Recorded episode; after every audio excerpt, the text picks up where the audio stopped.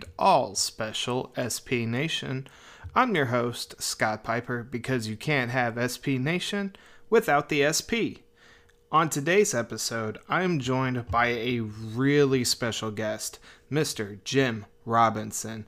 And what makes Jim so special, you may ask? Well, for starters, he worked as an Imagineer in one of the most important decades in Disney history and played was a pretty big part of Epcot when it opened and he worked for um, you you said you worked for Disney World at in a no well it, it, it was it's uh technically back then it was called uh WED W E D which stands for Walter Elias Disney but uh, now it's called uh, Walt Disney Imagineering. It's the same thing. And then I actually worked for technically we had badges that were called PICO P I C O which stands for Project Installation Coordination Office which uh, was just the designation of people that were allowed on the Epcot site during construction. At what time period did you actually start working at Epcot? Well, let me, let me give you a kind of my Disney history first. That'll yeah, that'll absolutely. yeah, absolutely. How, how, I got got into Epcot. I um I started, believe it or not, in characters um, in America on Parade back in 1976 when I was 15 because they needed people that uh, wouldn't faint during the parade, wouldn't fall over because the heat was so insane. They actually recruited us from uh, our soccer team because we're out in the hot sun running around and they needed people that could endure the Florida heat in a big giant costume like that. If you look it up, they were big giant dolls and they were really heavy. They're like 40 or 50 pounds. And imagine wearing the world's most thickest parka you've ever had in your entire life, plus these giant shoulder pads to make it look you like you were big, and then put on a uh, football helmet. But on the football helmet, it had a 40 pound weight, and it was screened in the front, so they couldn't see your face in it. Wow. And you had to dance or walk or do something from Frontierland, the beginning of Frontierland, where Big Thunder Mountain is, all the way down through Frontierland over the Liberty Square Bridge, and then through uh, down Main Street, USA, and then out through the uh, parade for the parade exit right there by the uh, firehouse of the Disney Disney fire, fireman firehouse. And, and uh, I, and I actually, to make it worse, I actually pushed a cannon. if you look at it, you ever see there, there's like one of the one of the ones I did was uh, the the Revolutionary War uh, characters, and I pushed a cannon down that whole parade route. It's like it's insane.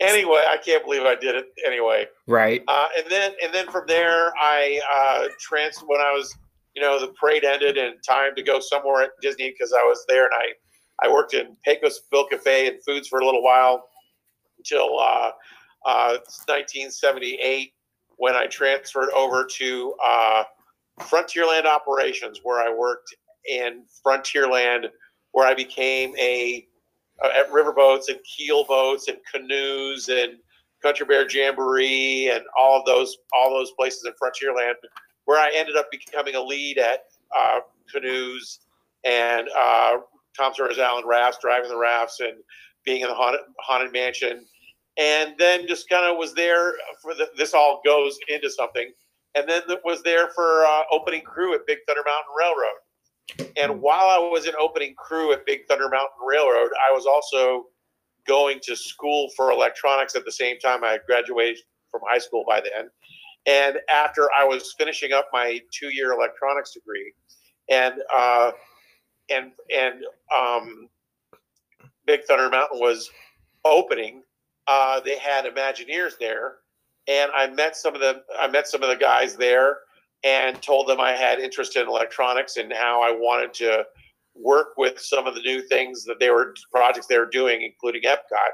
And I want and I had electronic experience. So uh, about 1980, they gave me a job as a kind of a gopher to, and doing blueprints and things like that for for uh, for Disney Imagineering and the, and the coordination of Epcot.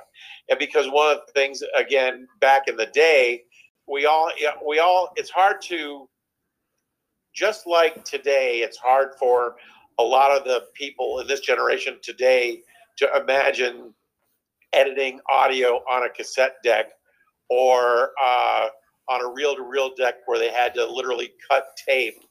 At the same time, there were no computers and everything was done on blueprints, drawn blueprints. And uh, the blueprints had to be updated. And whenever it got updated, you had to find the big giant blueprint and find the new version and get rid of the old version and replace the new one. So for a long time, I was in the, the blueprint building, sorting out blueprints along with uh, all those other things, just trying to get my foot in the door. And then uh, just kind of was in the right place at the right time where I had had my electronics degree. And again, about 19, uh, it was about 1980, towards, towards the end of 80. Um, I actually started working for what's called Department 510, which is the electronics side of Walt Disney Imagineering. And uh, I mean, all of the Walt Disney Imagineering is made up of a whole bunch of people that have different specialties from art to sculpturing to electronics to mechanical to buildings to all kinds of stuff. And my department was uh, electronics and all the state of the art electronic stuff that no one had ever done. So yeah, that that that was uh, right at uh, right right at the beginning of 1981. Awesome.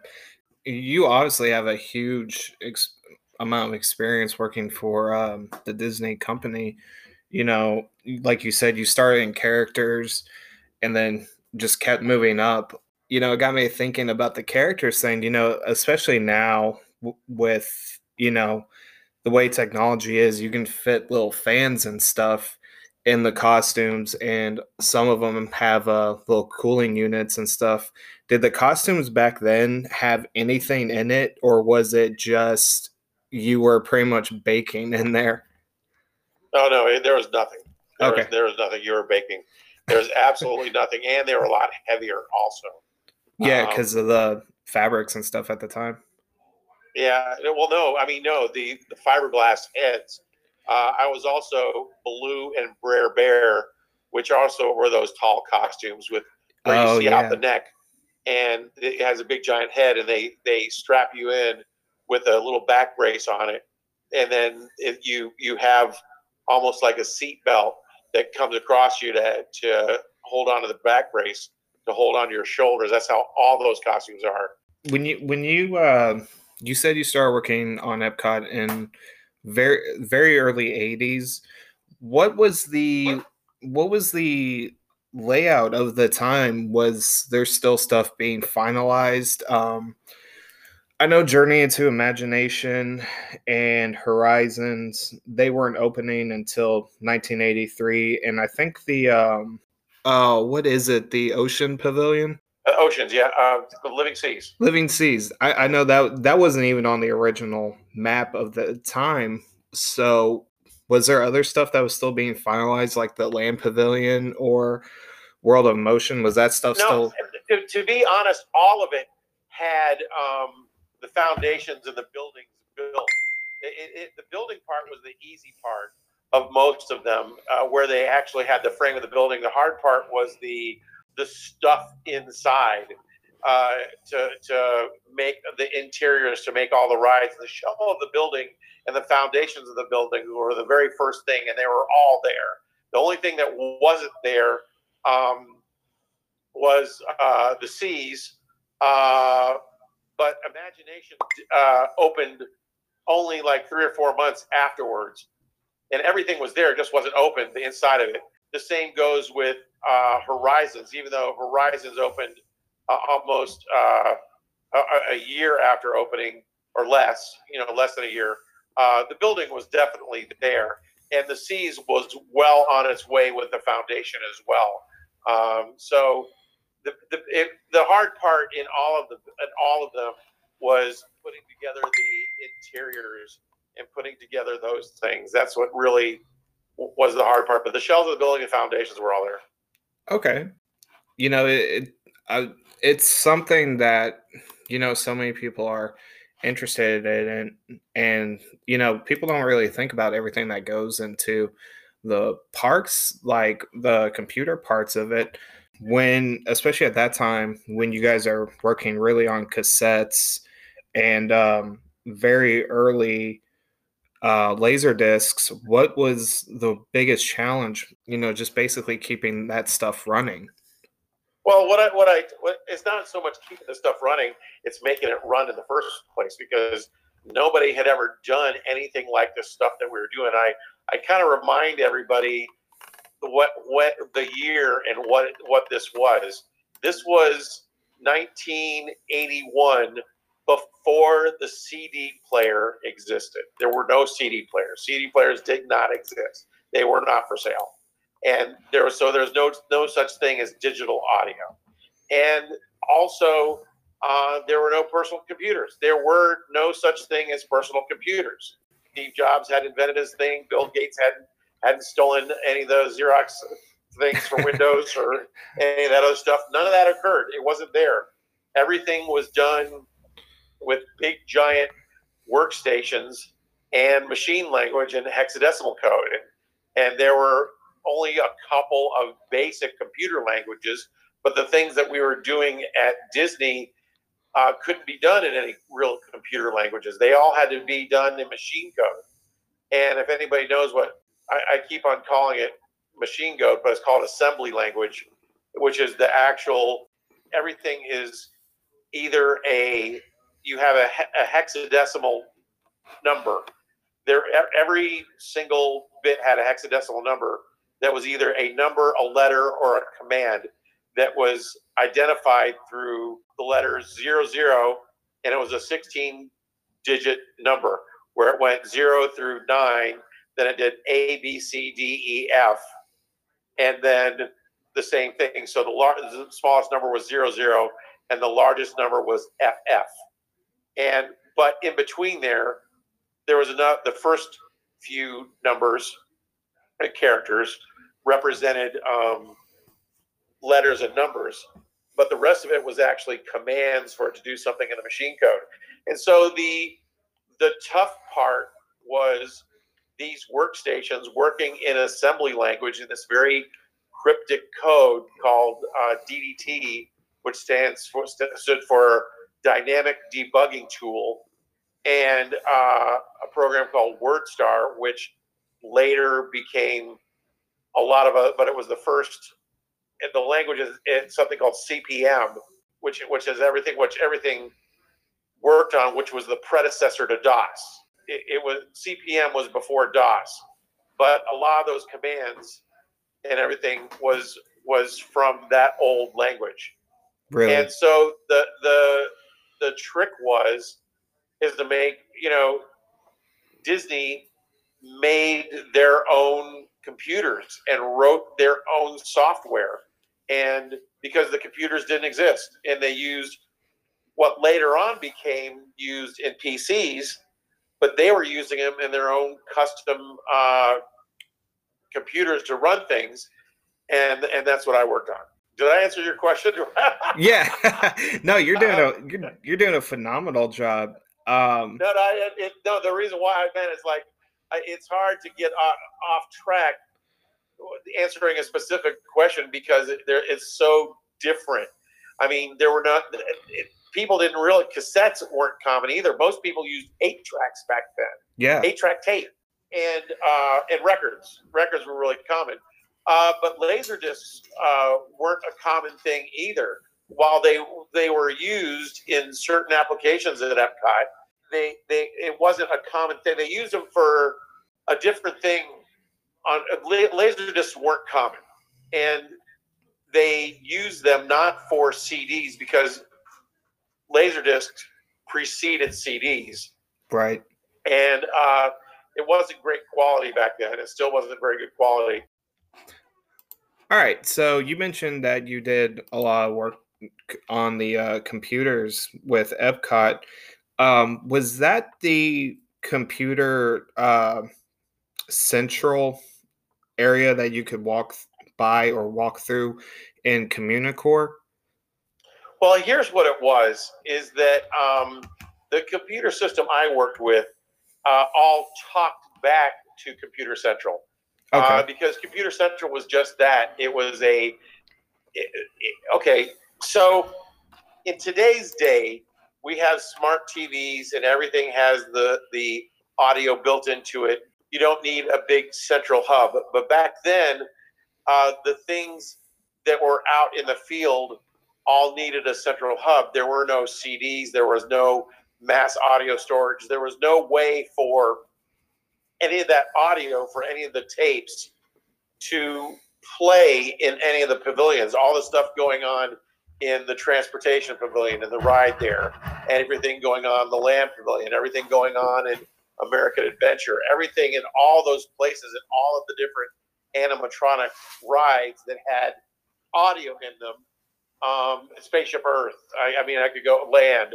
I, on the uh, back then the uh, you know any show that they had audio, the audio was in originated from big giant two inch tapes or cart tapes, which resembled eight track tapes but were only two tracks, so they were a lot um, higher quality that were in Computer Central. And then they just with using amplifiers and, and common technology, hardwired signals uh, from Computer Central to the pavilions where the audio played back through amplifier units like your home stereo, but using just very long input cables, which is which is pretty common even today.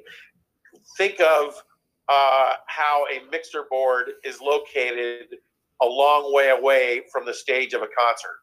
Yeah. And that's roughly the same thing of how they ran the audio lines back in those days from Computer Central all the way to the pavilions. And what my the programs I the computers I worked on was the computers in each one of the pavilions that told Computer Central, okay, my show's starting. Uh, uh, the, somebody in the theater pressed the button for the show to start, and all the things for it to happen from there. So how many com- so, how many computers were running the entire theme park at that time? Hundreds. Hundreds. I mean, they had their their hundred. Well, again, Disney had made their own their own computers before the personal computer existed. That, that's what the whole thing is. There there were no personal computers that existed, but there were mainframe computers, and the mainframe computers lived that held all the audio animatronic data, and those lived at Computer Central because again they took special air conditioned rooms and all kinds of special stuff, and it made no sense to house them in the pavilion, especially for as much room as they took. So they had one central area, and that's where all of the data for the audio animatronics lived. That's where all the audio played back from, and it was a raised floor area that was always super cool because those computers ran hot, and uh, that's where all of it lived, except for some very rudimentary stuff, which is the stuff that I worked on too. Like, uh, yeah, there's a real weird line about what audio animatronics is, and and when a, when you had a large amount of data that couldn't fit on a very small thing in the pavilion, it had to be housed at Computer Central, like a animation or a signal to turn a curtain on or to close a curtain or to turn a light on. Those were all housed in the pavilion around the outside of Epcot. And if you notice now that you're thinking about it, uh, every now that I'm pointing it out, every pavilion kind of has a back door that no one could see and that you can't get to. And there's a road that runs all around the the outside of Epcot for everybody to get to it. So besides the internal part in Communicore where they needed it then, uh, there was and, and there was access for that. Everybody got to places by car, right, or bus. Well, back then the buses weren't running when we were constructing it. There yeah. were obviously no buses, so everybody went by truck or or sneakers. right. Um, so was it true? Because there was a very long-standing rumor and um, it's kind of been debated whether or not it was real or not um, over in horizons the they said that the reason they couldn't really refurbish it or um, do something with it and they had to tear down horizons was because there was a bunch of sinkholes back in that section of the park do you know if that was an actual yeah, thing? That was true. an actual reason for that not going down? Completely not true. Completely not true. They the the the ride was a horrific maintenance nightmare, and uh, and not very many people went on.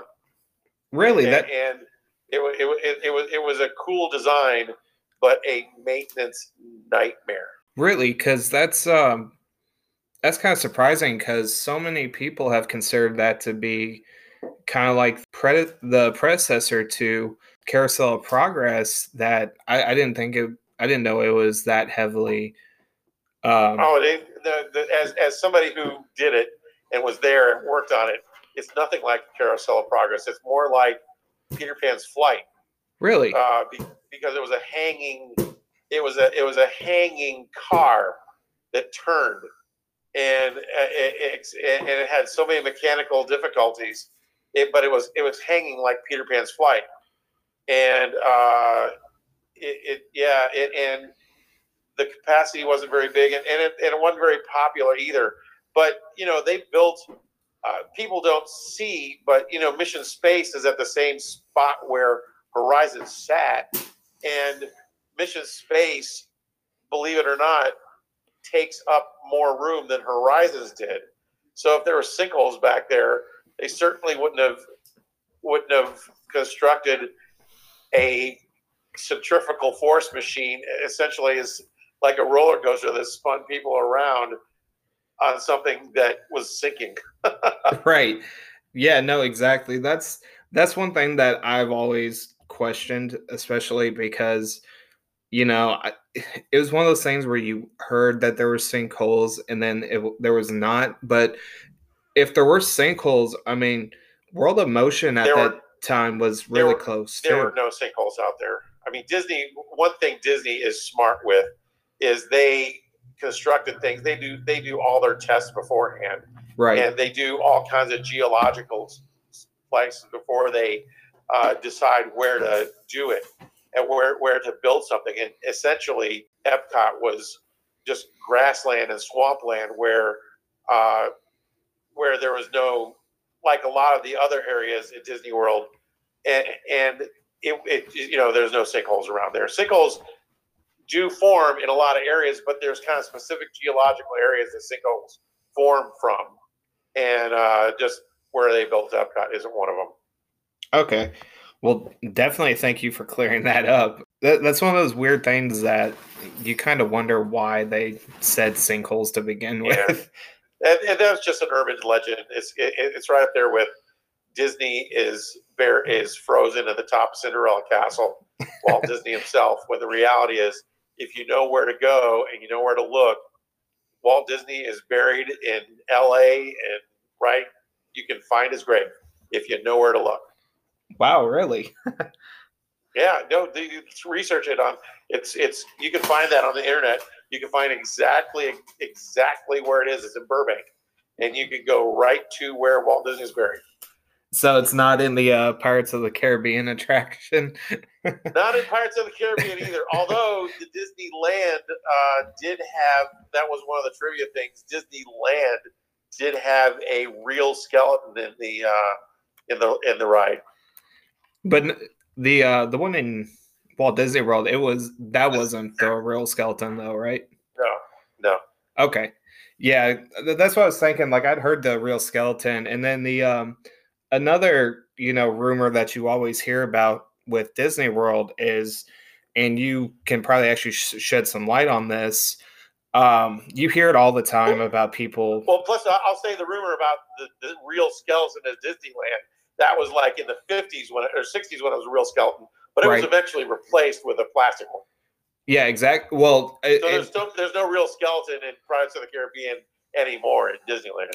Well, it, it's I, I could kind of see how that ended up happening though, and it's the um, the same thing that happened to Poltergeist. It was they um, they used a lot of real skeletons for the film Poltergeist, and the reason for that was at the time it was cheaper to just get real skeletons than to fabricate you know real looking skeletons which y- you would kind of think with the disney corporation being as big as it is that that you know cost wouldn't necessarily be uh issue Well, that- with you know that. that, that things were a lot different back in the 50s, and I think that they they probably just back then 50s and 60s when Pirates of the Caribbean was they- well not 50s, but you know when Pirates of the Caribbean was it, it was it was a lot different. Things were way different back then. oh yeah absolutely So so what was the rumor you were talking about about Disney World though? oh yes rumor is you know and you hear it all the time about the haunted mansion and people taking ashes of their loved ones and dumping it either on the ride or on the grounds did you ever see or hear anything about that at your time at disney world Okay, so I used to be lead at the Haunted Mansion. And what the lead is the Haunted Mansion, you're the guy in charge of the attraction. And one of the things that you do is you walk the ride at the end of the night to pick up people's lost sunglasses and hats and all kinds of crap and make sure somebody didn't get out of the ride and walk around. Because back then, again, there wasn't a lot, there wasn't really any electronics. So if somebody would jump out of the ride, you really had no idea they were doing it although no, no one ever did because the clamshells were closed right uh, or it was very difficult to do it. But um, you know, I never saw any piles of anything. I never saw any ashes of anything like that. And if there was, there there was a cleaning. Whoever's poor little ashes they might have dumped in there, they poor little ashes got sucked up in a vacuum cleaner of a custodian guy that was that was third shift custodial that vacuumed because they haunted mansion looks dusty and looks spider webby and all that other kind of stuff. The floor is cleaned every single solitary night by third shift custodial including inside the ride. And so anything that somebody might have done or dumped got vacuumed up and was it was gone. Now so if anybody i never saw any piles of ashes or anything like that nor would i I, and I would have probably noticed something like that right as as because I did it. I worked there for a while, but um, you know, people people all the time. Who knows if they get away with back then bringing in ashes and putting it in a flower bed or something like that. You know, maybe Yeah. that happened, but uh, certainly not in the haunted mansion or anything like that. But you never know. Somebody could have dumped stuff in.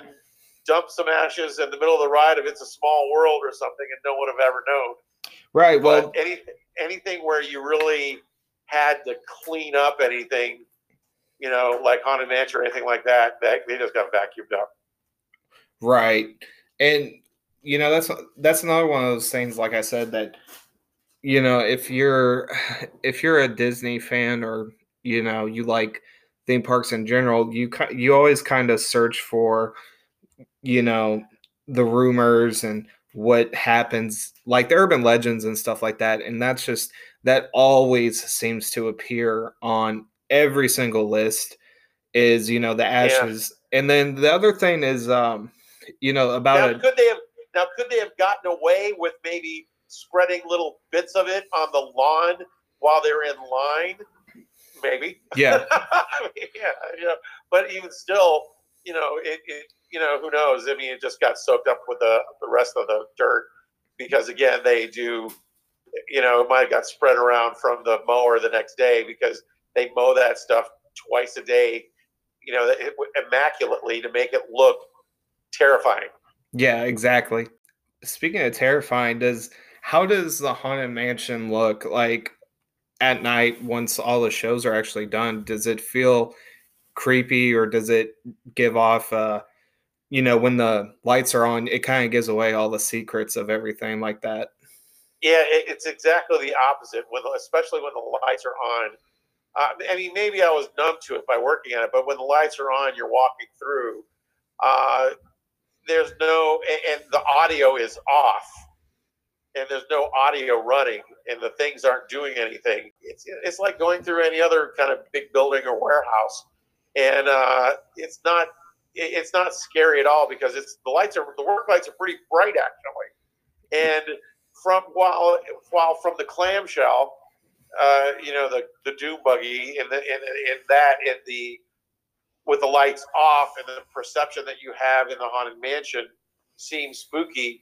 On the other side of the clamshell that you don't see, and with the lights on, there's all kinds of just you know regular wood and regular stairs and uh, handrails and all kinds of stuff that is pretty darn normal. And I, I really give it to anybody who's listened to the podcast and anybody that has been to a set, that has been to a movie set, or has ever been to a sitcom set knows that when you're in front of the camera the sitcom set, sure, it looks just like an apartment or it looks just like something but the second you go through a door and you go behind it, it's nothing but a big, huge thing of wood, and all you see is two by fours and, and unfinished walls with no insulation. And and you note it, and also it's in a soundstage, so it doesn't connect to the top of the soundstage or anything like that. And it's very like looking at a a piece of cabinetry or something like that. It's very not what it looks like on the other side. And that's the same thing with the haunted mansion. The haunted mansion, especially all of those areas that we would walk through are you know super well lit especially in the dark areas where they were dark and with the work lights on they were just completely well lit and there are stairs and there are and the reason why they're all there is because also they're they're they're all there is because in the case of the ride breaking down and having to take people out and walk them out and evacuate them and that definitely happens. Yeah. It happens to all those rides and have to be evacuated out. And it has to be safe for the people to be able to walk out.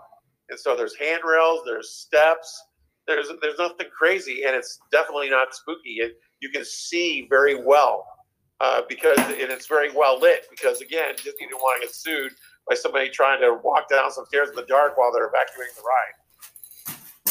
Right. Yeah, that's um that's a lot of really cool information about the behind the scenes about it because you know you're right when you're actually on the ride and you know it's dark and you have the music on and you have all the effects going you know it it feels totally immersive. So I, i'm sure once everything stops you know when you get a chance to look at all the details of everything it totally changes your perception of it um, well, especially because the clamshell is moving. Yeah. And when you're standing there and walking around, and you're not buzzing by these things, and the thing's not turning, because you only get a few seconds glimpse at every one of them. When you're standing there and you're you're in it in the work thing, and it's not moving, it's a object. It's just another piece of something, a piece of furniture, and and you and you're not just glimpsing at it and seeing a couple seconds of it in the dark. You're it's just there. right. Did you have a favorite ghost on the ride? Uh, you know that's uh, you don't even see the ghosts. Uh, yeah, honestly, it sounds that sounds a little odd to say. I it, I didn't even think of any of them as ghosts or characters or any of that. Uh, I always thought Madame Leota was pretty fascinating. I, I, don't want to tell the secrets over a podcast of how they do it, right? And and things like that. But you know, when it's turned off, it's turned off, and Madame Leota isn't doing anything. Yeah, it's just there. it's an it's essentially an empty crystal ball. That, oh yeah, that, that you that you see. I, although it's not it's not. I mean, you could you could find on the internet how all this stuff is done. Oh yeah, totally. And, uh, none of it is it, it's all just clever usage of very common things just not doing them like they've been done usually yeah exactly um I believe it's the actual dinner scene in the haunted mansion where it's the uh, what's called the Pepper's Yeah, the ghost ball- effect. The ballroom scene. Yeah, Yeah, well, I again, I didn't. I just I worked as a ride operator back then in the lead.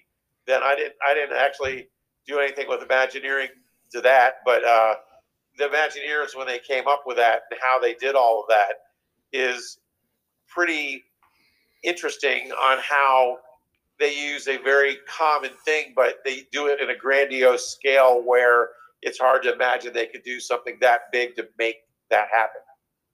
yeah, exactly. Like, you know, you even though you say you're, you know, what you did at Epcot, and even as a ride operator, I would still consider what you've done to be pretty significant overall. Like, you know, I mean, it's you always have like the famous guys that everyone talks about in the uh, Disney scene, like Tony Baxter and um, X Atencio and those guys and stuff. But you know, it's not Disney World isn't just a one person operation. It's thousands of people that keep Yeah. those parks running. Well, I, I, I get my, my part exactly. Well, my part, you know, the the thing where I have respect for a lot of the guys that were my bosses is there, and, the guy that I worked with directly doing this is, uh, and I, I brag about this guy. Steve Alcorn is his name.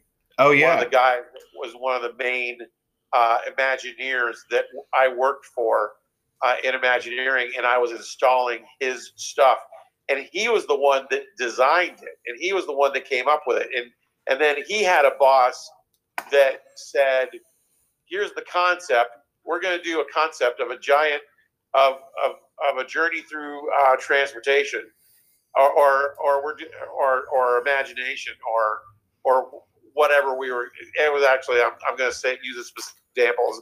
We're going to have this imagination pavilion and all these things, and I want to come up with the guy that was the boss. I want to come up with something where some that's never been done before, and, and somewhere you step on something and a, and a piece of audio plays instantly, and as many times as you step on it, uh, uh, it, plays back instantaneously. Now, again, that's common today with digital samplers, but there were no digital samplers back then. There were no CD players. And, and so, Steve, can you come up with this? And Steve came up with how to do it, and is a genius. I mean, and came up with these circuits that were used for essentially electronic gauges and things like that, A to D converters uh, or D to A converters that would take that would do that that were meant for one thing, and then he repurposed them to do digital audio before the CD player was invented. My job was to install it and make it work, and he showed me what the design was, and he showed me how to do it, and I was the one that was the the worker bee. and, Right. and, and got it to go and install the new thing, and we'd go back to the shop and change something else, and then he'd change the code, and I'd go back and install it, and he'd ask me how it worked, and I'd go, "Oh, this happened or this happened," and and, and we did that with the rainbow tunnel thing too, where he programmed all that. I mean, and there are there are a lot of things that were groundbreaking back then that people don't realize were, you know, I always say that digital sampler, we were doing digital audio before CD players existed. right. I mean, and, and doing that before anybody had done digital audio, before they'd ever heard of it. And and then doing synchronization of lights, where in the imagination pavilion you stepped on something and stepped on this one piece of carpet, and that was outlined like a hexagon. And when you stepped on it, it made a sound of a of an elephant, and then lit up. Or the next one was the sound of a tambourine, and the next one was the sound of a xylophone. There was actually a scale, and you could play a song if you knew what what was to step on in the right order. And it was done usually digital EPROMs that were uh, it's hard to describe, but the only way you could program them was this special big giant recorder on a workstation, and then the only way to erase them and reuse them was to put them under an ultraviolet. It had a little window on the chip, and you'd put it underneath an ultraviolet light for 48 hours. That were the they called it an eraser, and the ultra it was a special device that had this high intensity ultraviolet light that you put these things underneath to erase it, and it had to sit in it for like four hours to erase the uh, data, so you could uh, program it again with the new code. And uh, yeah, a lot. It was it was it wasn't as straight. Now the things are just so straightforward, and everything is just so crazy straightforward that uh, you know it's, it's hard to imagine. You know, it's kind of hard to grasp around everything. You know, from the technical side of things, we're going to take a very quick break. And when we come back, I'll ask you a few final questions and then wrap up the episode. Sounds good. All right. All right, we are back with Jim, and we are talking all about Imagineering, Epcot, uh, fun stuff at Disney World. You said you worked on the Rainbow Tunnel, which, you know, a lot of fans of Michael Jackson will know that that's the famous Rainbow Tunnel that he's photographed in a few times. What all did you do with the Rainbow Tunnel and the whole Imagination Pavilion? What I worked on, again, I worked on the same system that I worked on everything else in the Imagination Pavilion, where, like, for example, in the 3D theater, you know, my, my system was the one where the ride operator pressed the button and then it closed the curtains and turned on the projectors and dimmed lights and, and did all that other stuff. But during, in the ride itself, well, you, you had three sections essentially back then in the Imagination Pavilion. You had the ride, you had the theater, and then you had the um, what was then upstairs, and you had the and now escaping me what it was called, but it was a whole area of all unique mini uh, experiences that you could do. Was it the and, was it the play pavilion? Uh, no, no, no, not the play pavilion at all. It, it, it, was it was similar to what is supposed to be in the play balloon, but but that's where the rainbow tunnel was. And the the one of the things the rainbow tunnel came from what I've talked about a couple times about this digital audio thing where you could it, there was a room you could walk into and they had little hexagons in different colored carpet on the floor and when you stepped on it played a certain sound and that was done in digital audio before digital audio existed and after you exited that room, you exited the room through the rainbow tunnel. And what the theory of the rainbow tunnel was is when you walked down it, whatever color that you, uh, it would assign you a color, and if that color would follow you through the tunnel. So the tunnel would change as you walked through the tunnel. And and what the way it was done is with that very software. I've, i think I've talked a couple same same machine language stuff. Yeah, and it was infrared sensors that were uh, small little infrared sensors, just like uh, you know you would operate a the same ones that they use in garage doors today, where it trips. Uh, uh you know how in a in a garage door today, if the garage door is getting ready to shut, and you accidentally put your foot underneath it, the garage door will stop. Oh, yeah. And it'll open back up. Well, it's the same exact technology, except we were using it in 1982, 81, 82, and there were hundreds of them, and they were all lined up uh, inside the waist high at this uh, waist high in the in the tunnel and one of the things that was kind of a fascinating thing that they did back then is they would use this material that was only opaque to infrared light. So when you looked at it, it looked black and you couldn't see anything.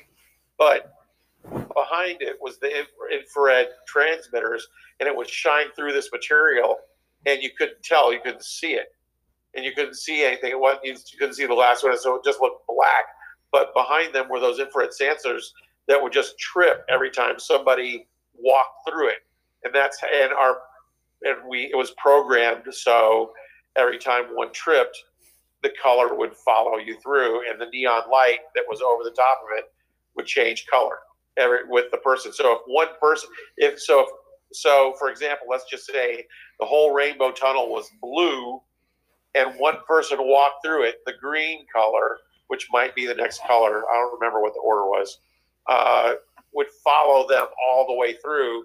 And so if only they walked through, it would the whole thing would change to green after they walked through it. Now, what happened is it would be multiple people walking through it, and one person would be green, and then another person behind him red, another person yellow and blue, and those colors would fall through them. So, like in the picture with Michael Jackson, there was a rainbow of colors that you saw. When the reality was, is the way it was supposed to work is if the thing that was more impressive is if one person went through it one at a time, they could change the whole thing to another color, and the new color would follow them through. So what would happen if, say, one person was going in, and you know you'd you'd advertently have one of those kids who decides to walk backwards through the tunnel while yeah. someone's going well, through. Well, it it's funny you say that because when we initially programmed it, one of the initial versions of it, that when, when you found bugs of things, one of the initial versions of it, the thing would get all kinds of confused when you had somebody go backwards. But uh, eventually, we, you know, within the next few months, you know, it took us a while to figure it out. But you changed the software, so it kind of forced anybody passing or any passing somebody or anybody going backwards or anything to ignore people going backwards and anybody passing, you know, just catch up to them and then they were the next person. And it, it had to be done that way because the original programming of it tried to take into account those things happening. And in the reality of things working, it made it a jumbled mess.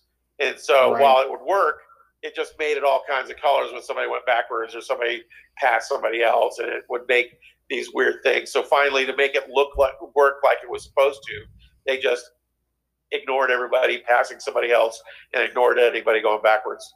But it wasn't like, but and then it looked awesome. Did what it was supposed to do. Uh, but you know, that's one of the things of of test and adjust. right. So, when did you really leave Imagineering behind, and what was the main reason for leaving it? Well, you know, after it was done, I left uh, pretty much after the Imagination Pavilion was done.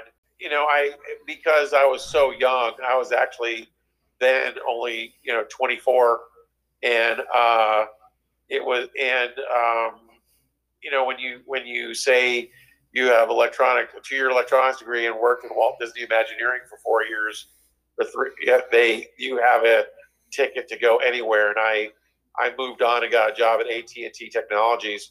But they, you know, there wasn't anything to do once it was all constructed and once it was done there was there was nothing left to do. I, actually, that's not true. I didn't do imagining. I don't know why I said that. Completely didn't know why I said it because I worked on Horizons as well, and uh, I, I left right after right after Horizons had finished.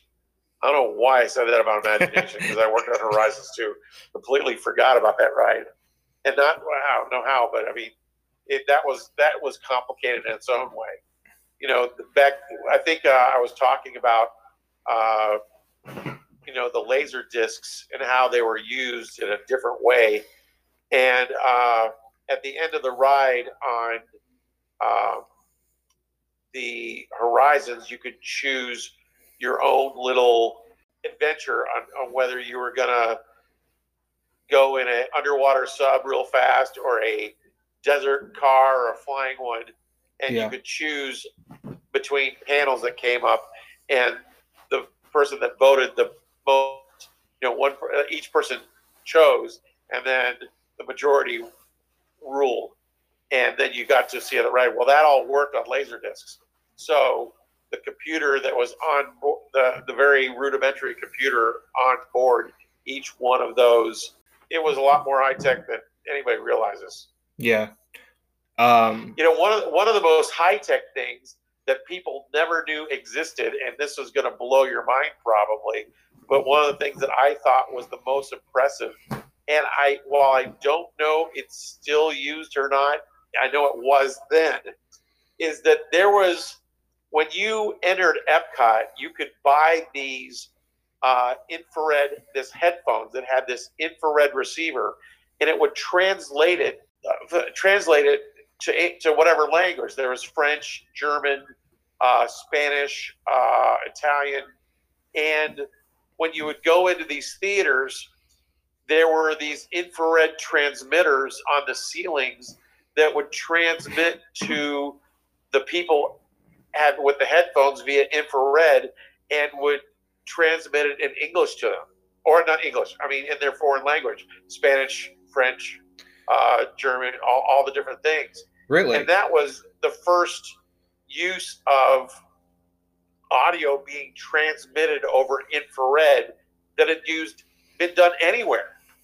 And they're transmitting this audio over infrared light radio waves. That's really cool.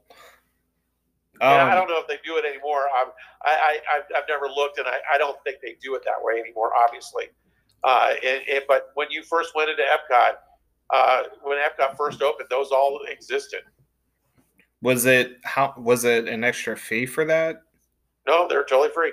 Wow, I didn't know that at all. Totally free. Uh, now, I, I wasn't involved in the uh, you know, whether they took somebody's driver's license or a deposit or anything like that, that there probably was something like that. But again, back then, that's what people looked up uh, stolen credit cards in books because they didn't have a way to yeah. look it up. So, and people were more honest and stuff like that. So, who knows whether they took a driver's license or, or what they did.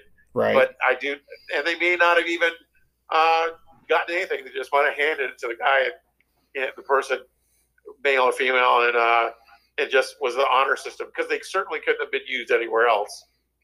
Yeah, no. And, uh, but that but those existed. No, that was always really impressive technology to me. And again, that was being done in nineteen freaking eighty two. Yeah, digitally over the airways through infrared. Yeah, I mean, what Imagineers did and what you know WED Enterprises did to get everything running was it was so ahead of what literally the rest of the world was doing at that time, you know. And this is all for a big theme park, you know. A lot of people don't realize that Disney brought so much more to not just pop culture, but life in general, just because of advances in computers and you know entertainment and everything else that you know sometimes you forget about everything that they had hands in. No exactly. And uh, they had a they had a lot of they invented a lot of technology um, that just hadn't been invented because they wanted to do it themselves and then did a lot of grandiose things. One of the most unbelievable feats of mechanical engineering hardly anybody hears about is the American Adventure Pavilion, which I worked on, the American Adventure show, because the whole thing, all those animatronic figures are all on essentially a gigantic railroad track that goes underneath the stage, and that's why the stage is so big and high up because all the animation is underneath it and gets rolled out and it goes up and comes back down, and then the whole stage, the whole thing moves, and then another comes up, and it's a feat of mechanical engineering that is just unbelievable because wow. it's such a gigantic scale. Yeah, I had no idea it ran like that. Yeah, you again, you can find that on the internet too. In fact, there's even a uh, a, special all about the American Adventure Pavilion and how that thing works. And my cabinet was actually on one of those. The cabinet I worked on was actually on one of those on the railroad track because my stuff had to monitor everything else to make sure that it, when an air signal it, it sent it back. And so I had to crawl around that thing. Obviously, when it was stopped, but I mean, I still had to crawl up onto it and work on my thing on on this railroad track thing. And uh, you know, there that's I was really privy to a lot of stuff, backstage stuff, because of what my system worked, what I worked on you know, just seeing that kind of stuff was just it, it, it is, is mind blowing in the scale.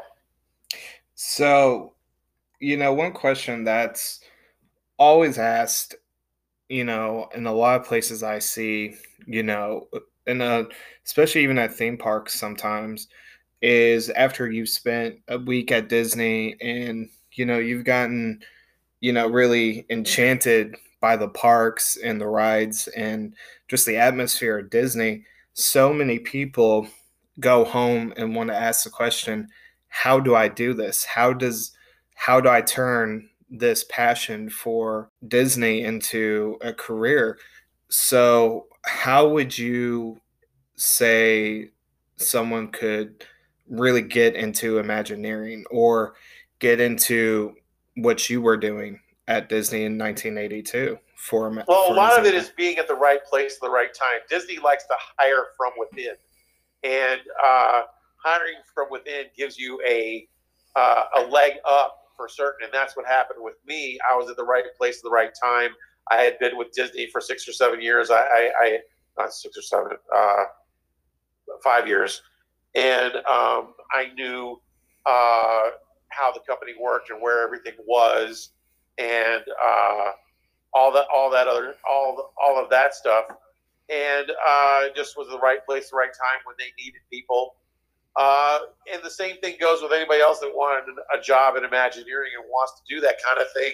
It's kind of like, you know, if they're coming off of something and they're finishing something, you know, and they don't have any projects coming up and they're laying off the people they already have, that's obviously not a good time because when I was there, all of the, you know, all the Florida people that were there that worked on Epcot, well, they all got laid off because there wasn't a job for it. The job was done, and they expected it. This wasn't a it wasn't a oh my gosh, I can't believe I lost my job. I mean, everybody knew, and they went on the next thing. All of the California-based Imagineers all then went to the next project, which was then Tokyo Disneyland. Right. And then a lot of them worked on Tokyo Disneyland, and then after that was completed, uh, then they their next the next thing was Hollywood Studios, and they worked on those. And uh, but you know, it, it, was an influx of people. They needed more people to work on Hollywood, uh, studios, and then they needed less after it was finished, and and they needed more people out of Tokyo to work on the on the ground in Tokyo, uh, in Tokyo. But then when they left, you know, there's nothing left for them to do, and so, you know, it's all about timing, and it's all about an education. I mean, if you're gonna if you're the big reason I got my job is because I was fresh out of school with an electronics degree and they needed somebody that knew electronics and and had the basic electronic knowledge. If you're going to work in Imagineering and doing something in mechanical, you're going to need a mechanical engineering degree. If you need a, if you're going to work in electronics or computers, you're going to obviously need a computer science degree and and and uh, experience working on similar kinds of things. So there's definitely an education that, that comes with it.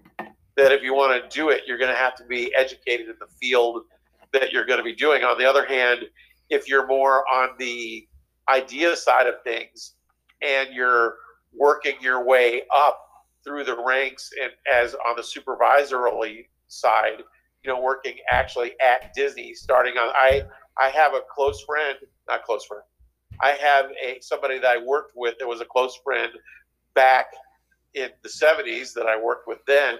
Uh, stayed with the company and ended up in Imagineering, uh, who didn't have any special education at all, but he had Disney experience and was very good at coordinating and, and learning the Disney way and learning how to the proper way of doing it. And he's still out of Imagineering now, and one of my closest friends still.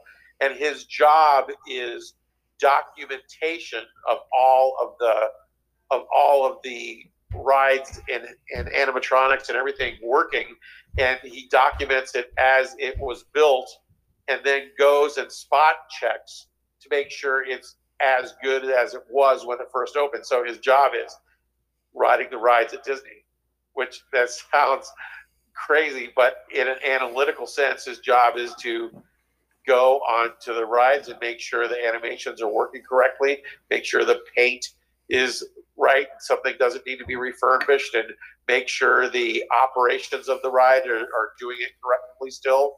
And uh, that's his job.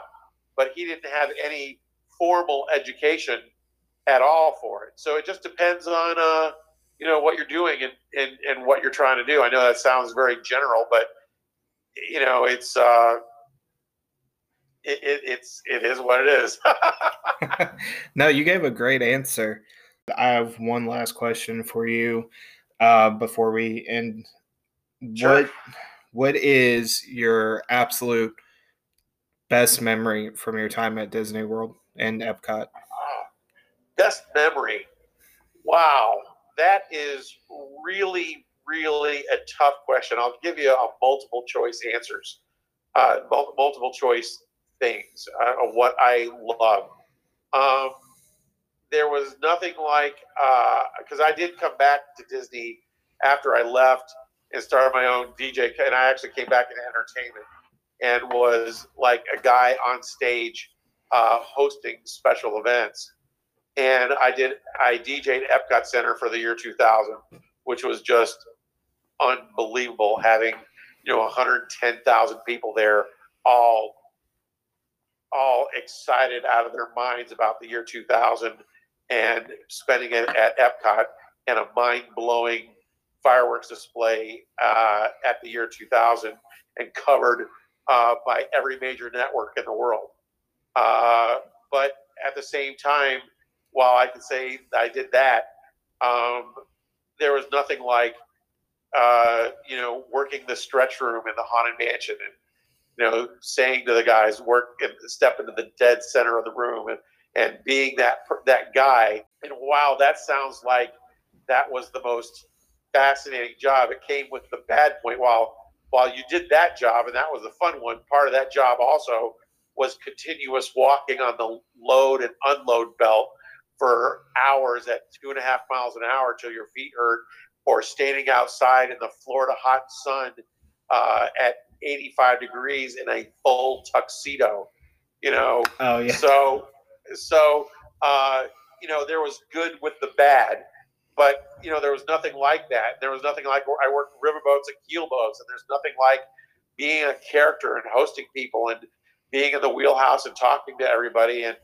uh, or being driving a boat, driving a keel boat, uh, you know, and and and being your own little jungle cruise. And the same thing with uh, being in canoes and Tom Sawyer's Island rafts and, and, and driving people around, driving, paddling people with people around the rivers of America.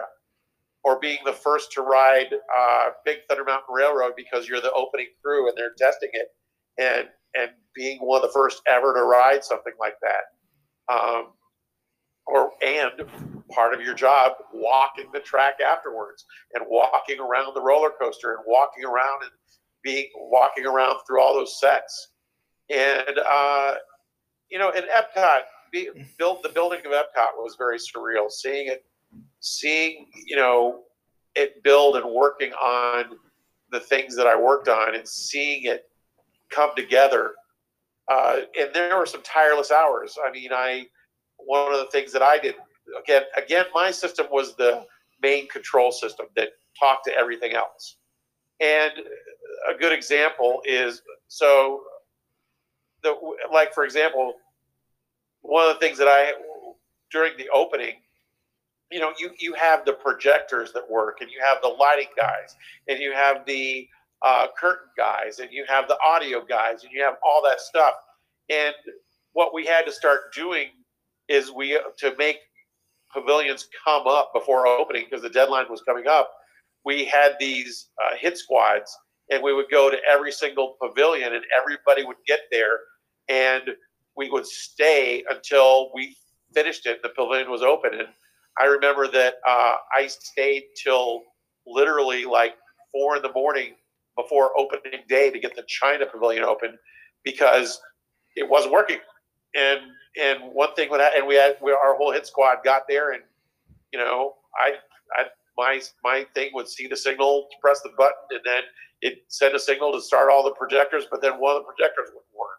So you'd have to call the projection guy and say, "Why did this work?" And the guy say, "Oh, I'm not getting the signal." Oh, okay, get the electrical guy to make the signal work, and then or or the then the electrical guys, I'm sending the signal, and the projection guy go, "Oh, I have this problem on my end. Okay, it's fixed." and uh, you know that kind of thing happened with Canada and France and American Adventure and China and all those things just to get the crowd, get it going. Those were memories that were long, hard days, but it was a feeling of accomplishment because it was like we just finished this pavilion. It now works. It, we we did it. Here it is. I we ju- all of us just finished everybody's job. The Canadian pavilion works. We're done. China works. We're done. France works. It's done. And that was that was a that was a pretty good feeling.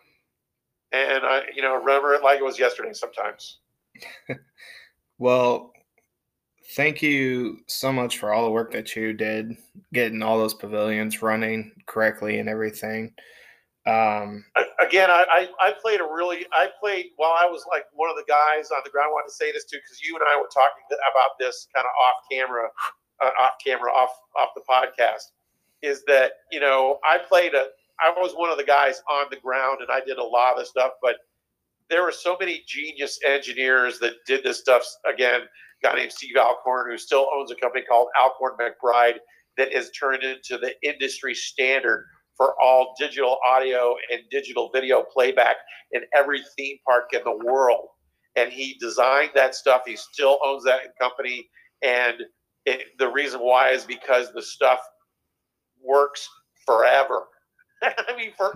Right. Because he, he designed it like a tank. And the guy, I'm still good. I'm still friends with him, and he's just a, a, a genius. And I was installing his stuff and you know there are people that had the overall pictures and they were the ones that coordinated the projector guy and they're the ones that shot the film and they were the ones that uh, did the uh, the faux paint got the faux painters for the mountains and then the sculptors for the exteriors and then all of the things all of the details and there were so many other people that were involved in stuff and i i did my piece i did my little part which was kind of the overall control unit, and uh, I made it happen. But there was somebody else that designed it, right? And uh, somebody else that was genius that did it, and uh, I'm just blessed to be a bit of a good part of it. I, I, I want to say real quickly, thank you again for being on this podcast. Um, you know, I, I've enjoyed all your stories, and you know, getting a better look behind the scenes of how Epcot ran, especially, and um, you know everything that you did for the Disney company. Um, where can people find you on social media? Uh, I have an Instagram account. It's just uh, Jim the DJ, J I M T H E D J. That's a you know ampersand Jim the DJ on Instagram, and find me and follow me. In fact, most of my uh, most of my posts actually uh, or uh, when I'm out in the parks because I still go out and visit the parks very often. Uh, I go out there quite a bit, and still enjoy a tremendous amount. And I uh, I like doing unusual things that I the little hole in the wall things. And I've been actually considering on opening up, starting a blog of all of the hidden away things that aren't the mainstream things that uh, you find uh, out at Disney. And if I do that, I'll put that over there too. Wow, that sounds awesome. Um, well, that's going to wrap it up for SP Nation for this week. Um, once again, huge thank you to Jim Robinson for coming on the show, and we will see you next week.